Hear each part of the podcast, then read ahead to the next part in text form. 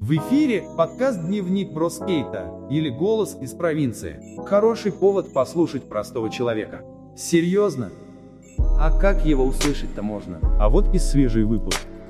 Доброго времени суток, уважаемые слушатели, в эфире «Голос из провинции».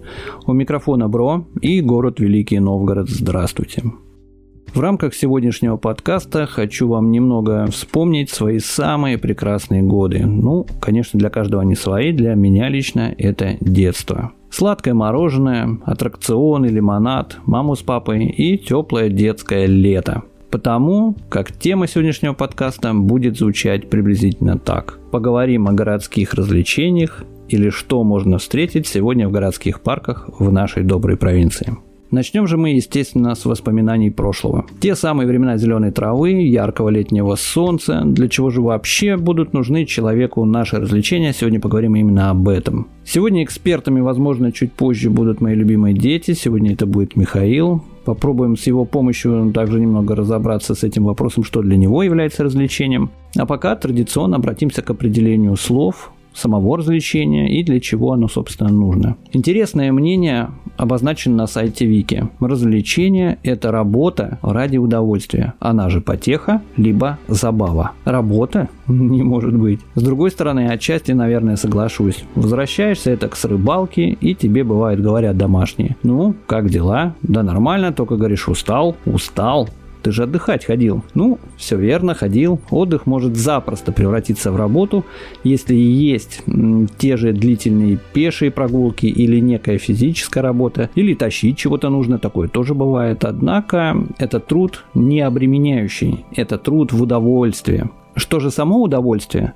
Это субъективное переживание, являющееся частью положительных эмоций при удовлетворении своих потребностей. Вот такой вот сложный философский тезис. А понятие удовольствия в философии Эпикура отождествлено со, скажем, с тем же счастьем. Счастье, как верно это все-таки подмечено. Вот, наверное, почему у нас остаются такие прекрасные и положительные эмоции или те же воспоминания о нашем детстве. Наверное, потому что в целом это было одно большое удовольствие удовольствие, то есть твое детство, это одно большое счастье и одно большое воспоминание. Вспоминая прошлое моего провинциального детства, жили мы тогда в принципе хорошо. Я помню яркие краски нашего детства и старые кинопленки с проектора, где я еще катаюсь на велосипеде Мишка. Местами отдыха советских граждан, помимо объектов того же развлечения, о которых мы поговорим, были, конечно, в основном это детские и взрослые э, городские парки или еще их называли как бы площадки для отдыха. Молодые мамы и папы, а наши родители тоже были молодыми в свое время, брали своих детей под мышку и в выходной ехали в парк.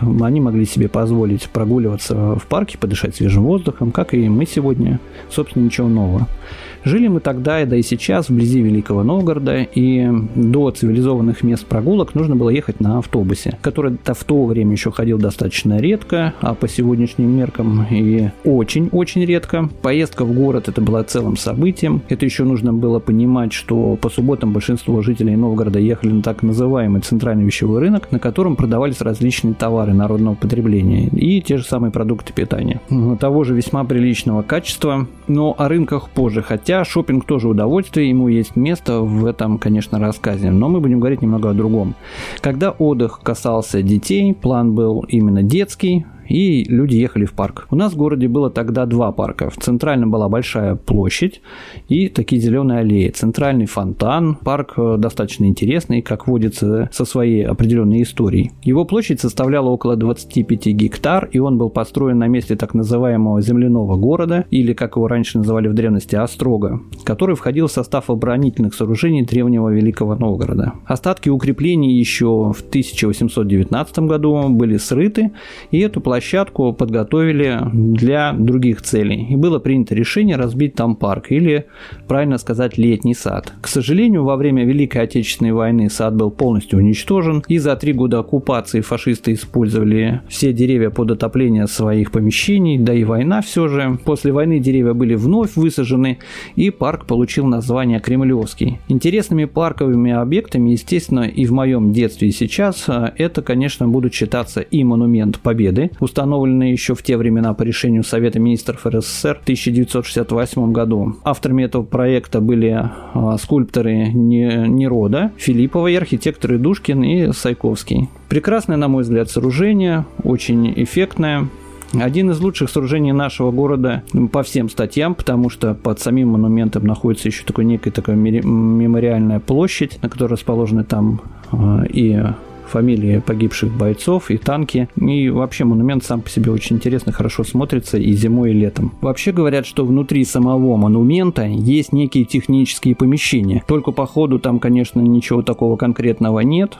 И у памятника был большой выход на балкон на так называемую смотровую площадку, который открывался прекрасный вид на озеро Ильмень и вообще на окрестности Великого Новгорода и на тот же сам Кремль.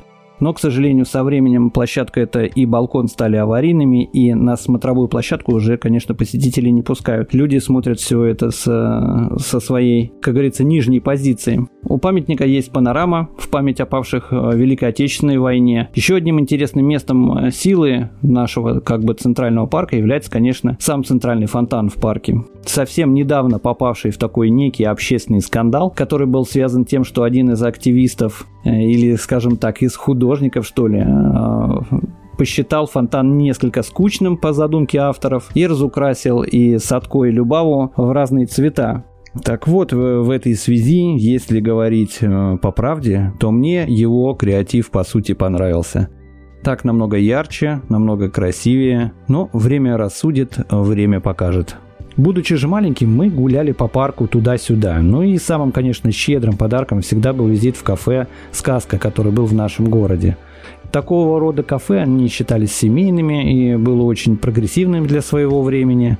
Оно было из такого дорогого, яркого, богатого красного кирпича, очень запоминающее строение современное, с большими просторными стеклянными такими витринами и несколькими залами внутри. Одним из больших залов это был зал-ресторан, в котором больше, конечно, отдыхали взрослые люди, потом зал-кафе, в котором отдыхали уже дети, э, дети с семьями, и близкий моему сердцу, безусловно, зал игровых автоматов. Мне кажется, для подростков любого времени и для меня в частности, подобные развлечения были ну, неким апогеем достижений советской электроники. Наш город вообще был электронным, особенно после войны был перестроен под ряд электронных заводов, и вся электроника была нам не чуждой. Когда мама с папой разменивали тебе в сказке трешку на 15 копеек, и ты бежал в зал, попросту замирало сердце. И тебе, конечно, хотелось поиграть на всем, что было в зале, а выбор, поверьте мне, был.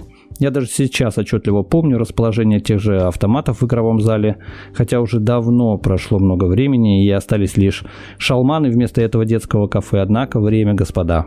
Ребята СССР, которые сейчас стали уже, конечно, большими дядьками и разменивают пятый десяток, они очень хорошо помнят эти великолепные игральные аппараты, те же морской бой, например, воздушный бой, да, магистраль или зимняя охота. Все это было очень интересно. Время, скажу я вам, пролетало, ну, совершенно незаметно. Подобные игровые автоматы стояли практически в любом кинотеатре или же развлекательном центре того времени, или ином каком-то культурном заведении. И поверьте мне на слово, ну, пользовались огромным просто спросом. Удивительно, но подобные, как их сейчас бы назвали, однорукие бандиты, не наше, не советское изобретение. Хотя производились, безусловно, у нас и имели самое, что ни на есть, русское исполнение. Я объясню, в чем тут дело.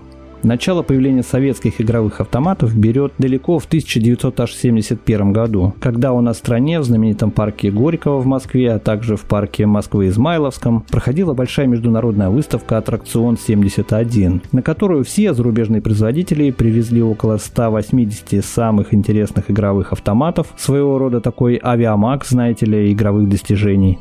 Вы представляете шок, который испытывали посетители того времени, увидев все вот это разнообразие? Я бы и сам дар речи там потерял от такого космического прорыва в технологиях, которых раньше в стране вообще никто не видел. Наверное, нечто подобное, конечно, испытывали люди, которые хотели все это увидеть своими глазами, ведь выставку тогда за каких-то 10 всего лишь дней посетило более двух с половиной миллионов человек, представляете эту огромную цифру. Индустрия развлечений в те времена заведовала такое ведомство, называемое как «Союз аттракцион». Они, собственно, и выступали в свое время организаторами самой большой выставки в Москве, и сами, по сути, не ожидали такого большого всплеска и ажиотажа со стороны советских граждан к тем же игровым автоматам. И, конечно, поняли в тот же момент весь потенциал этих больших устройств и вообще их значимости в индустрии как таковых развлечений. Нашим, безусловно, захотелось развивать подобное направление, и у нас в стране это было бы очень актуально, что, собственно, и произошло благодаря их стараниям. Они поступили весьма современно для своего времени и даже очень схожи с сегодняшним днем. Было выкуплено около 30 самых популярных игровых автоматов для последующей их разборки на заводах нашей военной промышленности, изучения и, соответственно, копирования самого принципа работы. Большинство заводов того времени, естественно, имели двойное назначение и справились бы с задачей весьма успешно. Одним словом, мы получили эти великолепные игрушки и приступили к работе. Однако, если посмотреть внутрь игральных аппаратов, это чертовски сложные аналоговые устройства. Можно сказать, вообще ламповые вещи. Головастые же все-таки были люди, однако почему все так сложно? Тут была еще и очень правильная экономическая задумка. Для такого количества новых электронных устройств потребовалось бы огромное количество, согласитесь, ресурсов. Или даже пришлось бы строить целые новые заводы по производству. Но на тех же военных заводах имелось по большому счету все необходимое. Да к тому же некое использование военпрома для выпуска товаров э, народного потребления была весьма модная задача того времени, а стало быть, все было абсолютно в тему, все сошлось в одну точку. Возвращаясь к теме конструкции, меня всегда поражало, почему они такие сложные, да, я об этом уже говорил. Эти бесконечные скрутки, какие-то кабеля, цепи, механизмы. Для, казалось бы, простых визуальных изделий, а то и игровых автоматов, да, это не слишком ли сложно? А оказывается, ответ вообще лежал на поверхности. Некий плановый набор деталей, который получал каждый советский завод военной промышленности, он не всегда подходил для создания того или иного автомата игрального, да, поэтому приходилось работать с тем, что было. Инженерам приходилось собирать сложные конструкции, которые легко можно было бы упростить или удешевить, но благодаря тому, что были лишь те детали, которые были, конструкции получались более массивными. В тот период времени в СССР было выпущено около 100 разновидностей игровых автоматов. Только представьте, это, согласитесь, огромная цифра.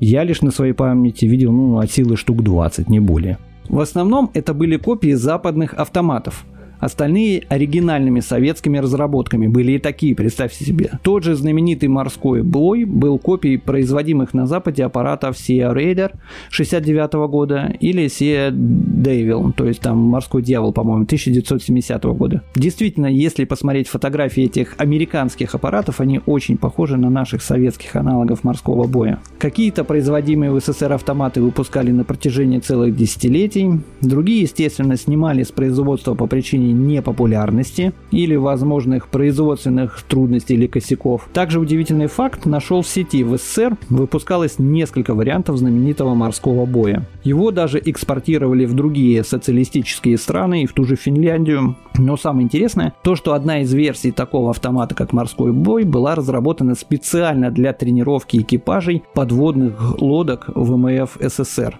Ну, конечно, считать это там полноценным тренажером нельзя. Это скорее был аппарат для развлечений подводников морского флота на подводных лодках. В таких автоматах не было, естественно, монетоприемника. Все моряки играли в него бесплатно, пока плавали или ходили, как правильно. А надпись «Морской бой» была заменена аббревиатурой ET-10M. Она расшифровывалась как электронный тренажер, и такой вариант морского боя устанавливался только на атомных подводных лодках, где было достаточно места для развлечения тех же моряков в дальних походах. И лодки эти были, конечно, огромные, было место, где поставить такие игральные аппараты. Продолжая разговор о детстве, я же был в те времена относительно маленьким, ну хорошо, подростком.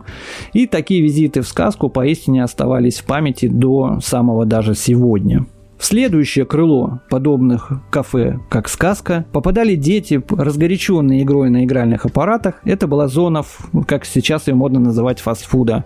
Это зона кафе, зона там, где можно было перекусить лимонадом и пирожным. В кафе подавали редкие для того времени вкусняшки, и детям их периодически хотелось, естественно. Это были пирожные, мороженые, лимонады и все такое подобное. Иногда в подобных заведениях были сложные машины по производству мороженого, но это была экзотика, а в кафе «Сказка» такая экзотика стояла. Это сейчас на каждом углу Макдак или мороженое, а тогда было ну не все так просто. Одним из самых вкусных блюд, которые мне удалось запомнить с тех времен, стали для меня блинчики сказка, которые давали в этом заведении. Когда я уже стал взрослым дяденькой, я снова встретил это вкуснейшее блюдо в одном из ресторанов нашего города. Нет-нет, я не болтаюсь, к сожалению, по ресторанам. Просто для обычного люда там подают комплексные обеды. И в нерабочее время, по сути, самое то перекусить. Вот. И по вкусу это блюдо идеально сочетается с чаем с лимоном. Нежнейшее блюдо. Основная фишка блинов, как вы понимаете, в соусе. Сладкий, сметанный, с обильной присыпкой шоколада. Из чего же он состоит? Давайте посмотрим. Берете 500 мл сметаны, желательно пожирнее, и, безусловно, не кислой, 5 столовых ложек сахара, ванилин.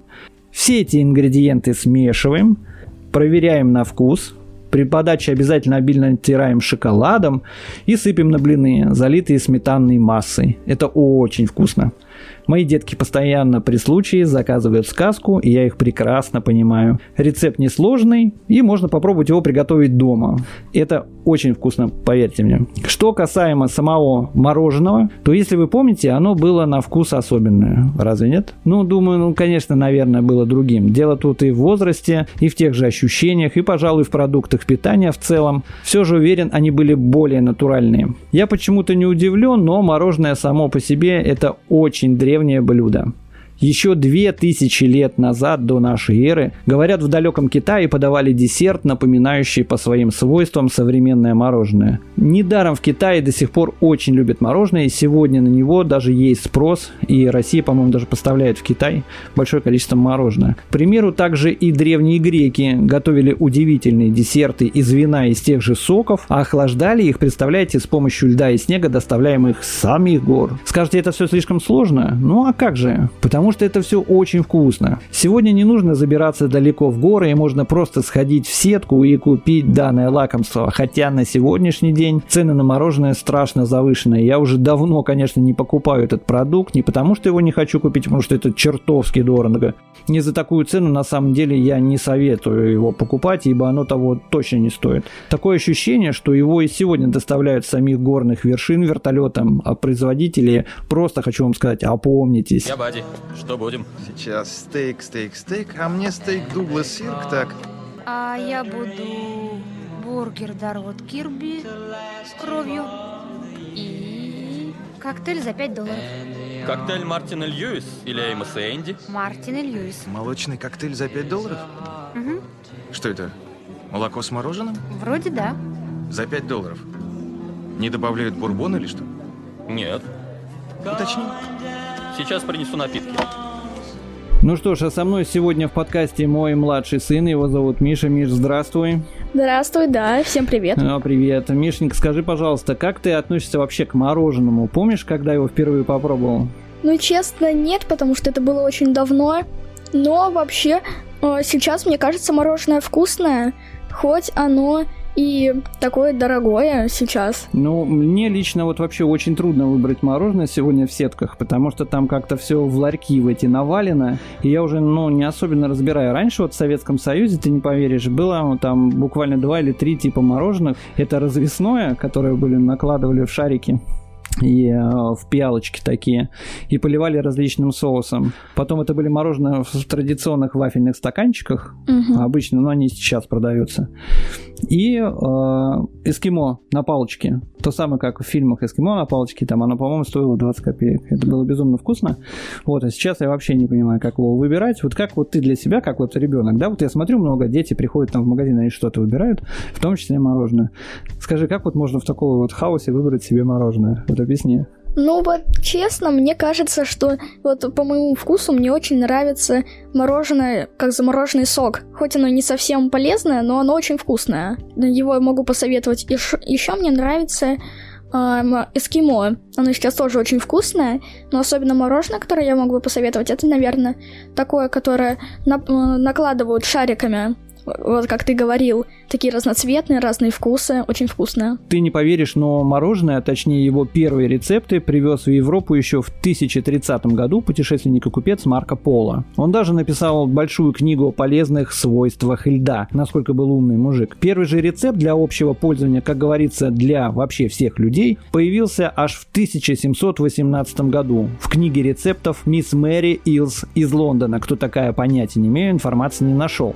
Но, видимо, видимо, писала книгу рецептов, как шеф Ивлев. У нас в России мороженое появилось в 1791 году. Также опубликована была, э, точнее, рецепт был опубликован в одной из поваренных книг. Немного отступая тема поваренные книги, это очень крутая такая метка своего времени. Даже я в своем детстве помню подобные книги о вкусной и здоровой пище. Часто смотрел картинки и просыпался аппетит, соответственно. Как сейчас помню, фотографии с двумя сосисками и зеленым горошком. Очень всегда долго любил рассматривать. Видимо, качественное было сделано фото и очень даже заводило. Ну а что еще, Миш, для, лично для тебя нравится вообще в парках развлечений? Ну, для меня, ну, так сказать, мечта в парках это кататься, наверное, на самокате, держа в руке, наверное, э, сахарную вату.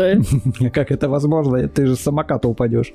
Да нет, в принципе. А как сахарной этом... вате ехать на самокате? Ну, честно, об этом не задумывался. Ну, то есть из уличной еды такой парковой сахарная вата больше нравится? Да, очень вкусная. Я знаю, ты сам тоже любишь кататься на роликах. Ну да, я люблю. Тебя старший брат учит? Да, часто. Он у нас инструктор по катанию на роликах. Угу, да. Он, в принципе, меня всему и научил кататься на роликах. Первый трюк, которому он меня научил, наверное, самый простой и, мне кажется, самый важный, это фонарик, потому а что... что это такое? Ну, фонарик это когда ты э, вот так вот ноги расставляешь, э, как отталкиваться, то есть елочкой, только на месте сразу же. На со... Это когда гололед, да, на улице такой фонарик получается? Ну да, получается, что пятки вместе, а носки брось. И вот так вот надо отодвигаться. Получается такой небольшой шпагатик, но не слишком большой, чтобы не упасть.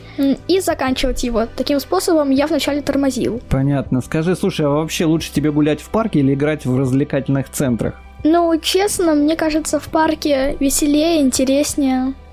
Ну, в развлекательных На свежем воздухе ты имеешь в виду? А, ну да, конечно. Но для этого нужно, ну, мне кажется, лето. Потому что зимой, да. ну, не особенно комфортно, на мой взгляд. Хотя кататься на ватрушках это, это что-то особенное такое, да? Да, в наших, вот, например, в нашем парке зимой тоже очень здорово, потому что все наряжают так. Еще мне нравится, когда проезжает это Кока-Кола. А. Иногда, да, там да. По, по городам и странам ездит большой грузовик в лампочках. Кока-Кола там, да, написано. Да, ну есть такая у них вроде акция. С песней «Праздник нам приходит, праздник нам приходит». А какие вообще, вот если брать лето, аттракционы тебе больше всего нравятся и какие хотел бы попробовать, в каких ты еще не был? Что тебя завораживает из этого? Хм. Ну вот, к примеру, был я на каруселях у нас вот в парке. А, еще я был в нашем парке на вертолетике. А, ну, у нас в парке много экстремальных, на которых я еще не был. И сейчас я, наверное, расскажу, какие я хочу, на каких я хочу побывать. К примеру, я очень давно хочу побывать на американских горках. Хоть это и выглядит э, страшно, но мне ни капельки, я наоборот люблю такой экстримчик. Твоя мама, а моя жена, помнится, была смелее меня в несколько раз. Вот. И мы, когда с ней были и гуляли на ВДНХ, это было лето, я помню прекрасно, когда он говорит, давай, прокатимся. Я что-то тогда очень сильно испугался. Я думал, не, я не полезу туда. Упирался всеми силами. Она смело вручила мне свои вещи, сказала, ну тогда сиди, я сейчас все сделаю. И вот прокатилась на жутко опасных, на мой взгляд, американских горках, стрёмных. Вот, но я так и по большому счету на американских горках ни разу не катался. И, честно говоря, боюсь. Взрослый дядька, я боюсь, потому что, не знаю, ну что-то не внушает доверия. Может быть, я слишком тяжелый для этих тележек. Вообще, о в нашем детстве были аттракционы, назывались «Русские горки». Это такая лайтовая версия американских, она там, ну, буквально от земли, там не более двух метров, с одной большой горкой. Такая прикольная штука. Вот. Я любил садиться в переднюю тележку, чтобы было особенно страшно. Хотя, ну что там на двух метрах страшно, но было забавно. А так как одних маленьких детей не пускали на аттракцион, всегда приходилось кому-то из взрослых ехать. Это либо там папа, мама там или бабушка. Представляешь, каким ужасом они там катались на этих американских горках свои годы. Заставить кататься кого-то, это полная жесть. Но еще из парков мне запомнилось, это импортные вот эти вот э, аттракционы, такие как, помнишь, лебеди, например. Это mm-hmm. все не наши, не советские аттракционы, конечно. И все эта история лунопарков это отдельная тема, возможно, о подкастах потом поговорим. Но э, вот эти аттракционы, они, конечно, если стоят и сегодня будут стоять завтра, очень интересно. Но у нас вот еще в городе нет колеса обозрения. Кстати, как ты к колесу обозрения относишься? колесо обозрения я отношусь, наверное, очень с большим уважением, потому что это прям не то, что замораживает, а замораживает от красоты. Особенно, когда ты в большом... Завораживает? Да, конечно. Ты вот смотришь, все так открыто, ты на такой огромной высоте, и не страшно, а наоборот, так красиво, весь город в фонарях, особенно вечером, если... Вот э, со старшим э, твоим братом, с Кириллом, с моим сыном, мы ездили тогда на ВДНХ, на большой телеге. Такое там было большое колесо, 850 или, да, по-моему, лет Москве называлось. Огромное колесо обозрения на ВДНХ. Часть была закрытая в виде карет стеклянные, то есть ты садишься в стеклянные будочки, в такой облетаешь Москву. Вторые были полностью открытые, то есть ты садишься на табуретку и там в ужасе там под тобой там высота небоскребов и вся Москва там как птица летишь. И, по-моему, третьи классические какие-то такие полуоткрытые, не стеклянные, интересные версии. И вот мы на одинаковых эмоциях и ощущениях давали, помнится, круг на колесе обозрения, там с Кириллом это было там волшебно. Все, понятно, спасибо. Продолжая разговор о наших добрых любимых парках, можно сказать одним словом, что в парках у нас было, ну и, собственно, есть хорошо. Возможно, несмотря даже на то, что это все же провинция, а где-то и глухая провинция, для подростка, по сути, все равно и, наверное, в красоте этих мест есть свой провинциальный колорит и своя, конечно, безусловная ценность. Действительно, для местных жителей, возможно, этот город, наш Великий Новгород, и немного поднадоел порядком, а для так называемых туристов это самый раз. Ну, представьте себе пройти в течение пару суток, увидеть все сливки архитектурных и гастрономических красот. По-моему, это очень здорово. Я и сам очень люблю подобные туры одного дня, хотя и получается это крайне редко. Вот помню, тоже с ребятами ездили в Старую Русу, нам очень все понравилось, потом как-нибудь расскажем об этом мероприятии. В нашем городе есть второй парк. В нем расположен центральный стадион, который в свое время принимал реальные футбольные матчи, да и сейчас этот спортивный культурный объект, на мой взгляд, в отличном состоянии. На, в парке 30 лет октября, а называется он именно так, было много детских площадок и тех же зеленых наслаждений. На территории парка, помимо традиционных аттракционов советского времени, тех же орбита, Марс или машинок на электричестве и так далее, стояли и так называемые пункты проката – Сейчас это, на мой взгляд, полностью забытая в провинции услуга. Хотя, если подумать немного, забыто многое, но не будем о грустном, не будем об этом. В пунктах проката того времени в основном были велосипеды и маленькие металлические детские машинки, такие на педалях, по принципу такого педального коня. Именно оттуда, наверное, пошло прекрасное выражение «конь ты педальный». Это были небольшие аналоги машин советского времени, выполненные, как неудивительно, в металле. Они были с педальками, горящими фарами, работающими на квадратных батарейках. Скажу я вам, это было самое любимое спецустройство из детства, на котором можно было случайно покататься. Купить такое в собственность, конечно, было это очень дорого, а вот взять в прокат – милое дело на выходные. Магазины проката, они же пункта проката, в Советском Союзе выдавали населению во временное пользование, оно же на прокат, предметы хозяйственного и культурного обихода. Правильная интересная задумка, на мой взгляд. Если тебе не нужно было что-то на постоянной основе, то, что что-то нужно было постоянно там иметь, можно официально взять это что-то на время. Товары на прокат выдавались по предъявлении паспорта, скажем так, в следующем порядке. Гражданам с постоянной пропиской без взимания денежного залога, гражданам с временной пропиской с взиманием денежного налога в размере розничной цены того самого предмета, который вы хотите взять на прокат. Практика, ну, древняя и практика, на мой взгляд, очень даже рабочая. Помню, в 90-е можно было вообще паспорт залог оставить на лодочных станциях, тех же, к примеру. Такое практиковалось, это жуть жуть, конечно, потому что паспорт никому передавать нельзя.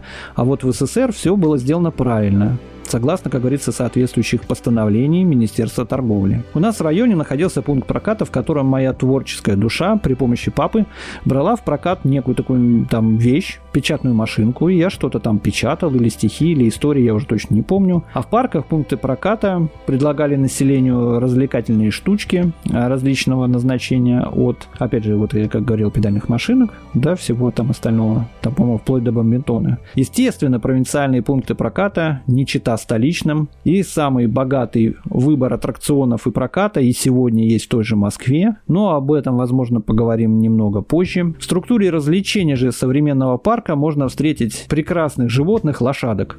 Удивительные все-таки грациозные животные с большими глазами. Наверное, катание на лошадке очень здорово. В нашем детстве этого, к сожалению, не было. Развлекательные городки или площадки тоже занимают отдельную нишу. Тут хотелось бы остановиться немного отдельно. В моем личном детстве у нас по большому счету в городе был только один большой комплекс площадок в Центральном парке. Выполнен он был из чистого дерева, как и в фильме «Усатый нянь», и похож был на такой деревянный замок. Для нас, невысоких человечков, гоняться по такому было одно удовольствие. И это сейчас, особенно в Москве, можно увидеть такие грандиозные развлекательные сборки. Это просто чудо там современной техники. И просто диву даешься, там целые комплексы там пластика и металла, там красотища. Современным детям на самом деле очень повезло. Подводя итоги, сравнивая развлечения прошлого и настоящего, если не брать современные развлекательные центры со сложным оборудованием, то, на мой взгляд, разница по сути, в индустрии развлечений небольшая. Однако, естественно, в современном мире много дополнительных возможностей, гаджетов и личного транспорта, чтобы добираться до тех же прекрасных мест отдыха. Скажу еще вот что, что современным детям очень повезло, и пусть так будет всегда. Ну и на этой позитивной ноте разрешите откланяться, пожелать вам всего самого хорошего. Слушайте меня на подкастах, читайте на одноименном канале в Дзене, либо ВКонтакте. Короче, везде, где есть связь и интернет. До новых встреч. Спасибо. С вами был ваш Бро. Дневник бродяги скейта. Это то, что нужно тебе сегодня. Это наш голос из обычной провинции.